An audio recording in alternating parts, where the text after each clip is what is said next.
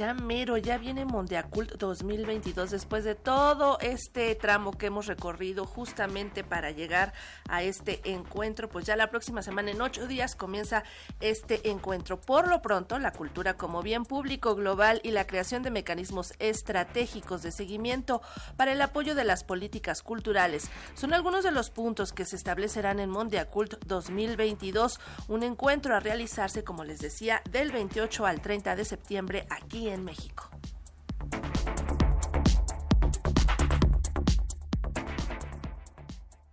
A escasos días de la Conferencia Mundial de la UNESCO sobre Políticas Culturales y Desarrollo Sostenible, Mondiacult 2022, la UNESCO adelantó algunos detalles de esta reunión que a lo largo de tres días contará con la presencia de más de 160 ministros de cultura, 32 organizaciones intergubernamentales, así como más de 10 agencias de la ONU, 80 organizaciones no gubernamentales y 1.500 participantes. De acuerdo con Ernesto Tone, subdirector general de Cultura de la UNESCO, a partir de este encuentro se establecerá una hoja de ruta para las políticas culturales, así como el reconocimiento oficial de la cultura como bien público global. Escuchemos. Por primera vez se hablará a nivel ministerial de la cultura como un bien público global. Se trata de un paso político sin duda muy importante que allanará el camino para el establecimiento de objetivos comunes en una agenda mundial para la cultura más allá de los enfoques nacionales o regionales que han sido la norma hasta el día de hoy. Este reconocimiento de bien público global es un primer paso esencial para situar la cultura en el centro de los objetivos de desarrollo de Naciones Unidas post-2030. El poder trabajar de aquí en adelante con el objetivo de reforzar el concepto mencionado anteriormente como un bien público global significa no solamente seguir poniéndolo en las distintas discusiones, como puede ser la revisión de la Agenda 2030 el año próximo en Naciones Unidas o lo que pretende ser el Summit del futuro a realizarse en Naciones Unidas el año 2024, que sin duda será la base angular de donde se trabajarán los grandes objetivos, más allá de la Agenda 2030.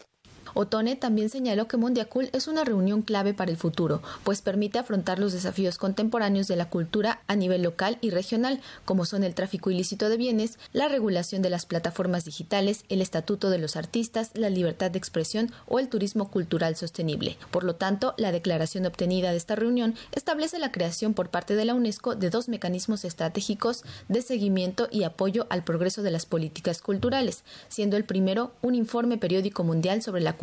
Y el segundo la creación de un foro permanente que convocará cada cuatro años a los ministros de Cultura para debatir sobre los nuevos retos culturales que se presenten. Escuchemos. Tal como lo hacemos en las distintas instancias de nuestro instrumento normativo, la idea es, bajo la ley de la UNESCO, recibir invitaciones para poder realizarlo, porque nosotros sabemos que organizar esto es un peso mayor para los países que lo hacen, pero demuestra sin duda también el interés que esos países en las regiones donde se hacen le ponen al tema de políticas culturales. Por lo tanto, la frecuencia sería cada cuatro años y, por supuesto, la idea es buscar la rotación de las regiones donde puede realizarlo, no solo para demostrar esta solidaridad, unidad internacional que hay en torno a la cultura, sino usar la cultura también como un instrumento de diplomacia cultural, política, para resolver algunas diferencias que todos los días surgen entre los distintos países en torno a temas de identidad, de historia, de construcción de futuro.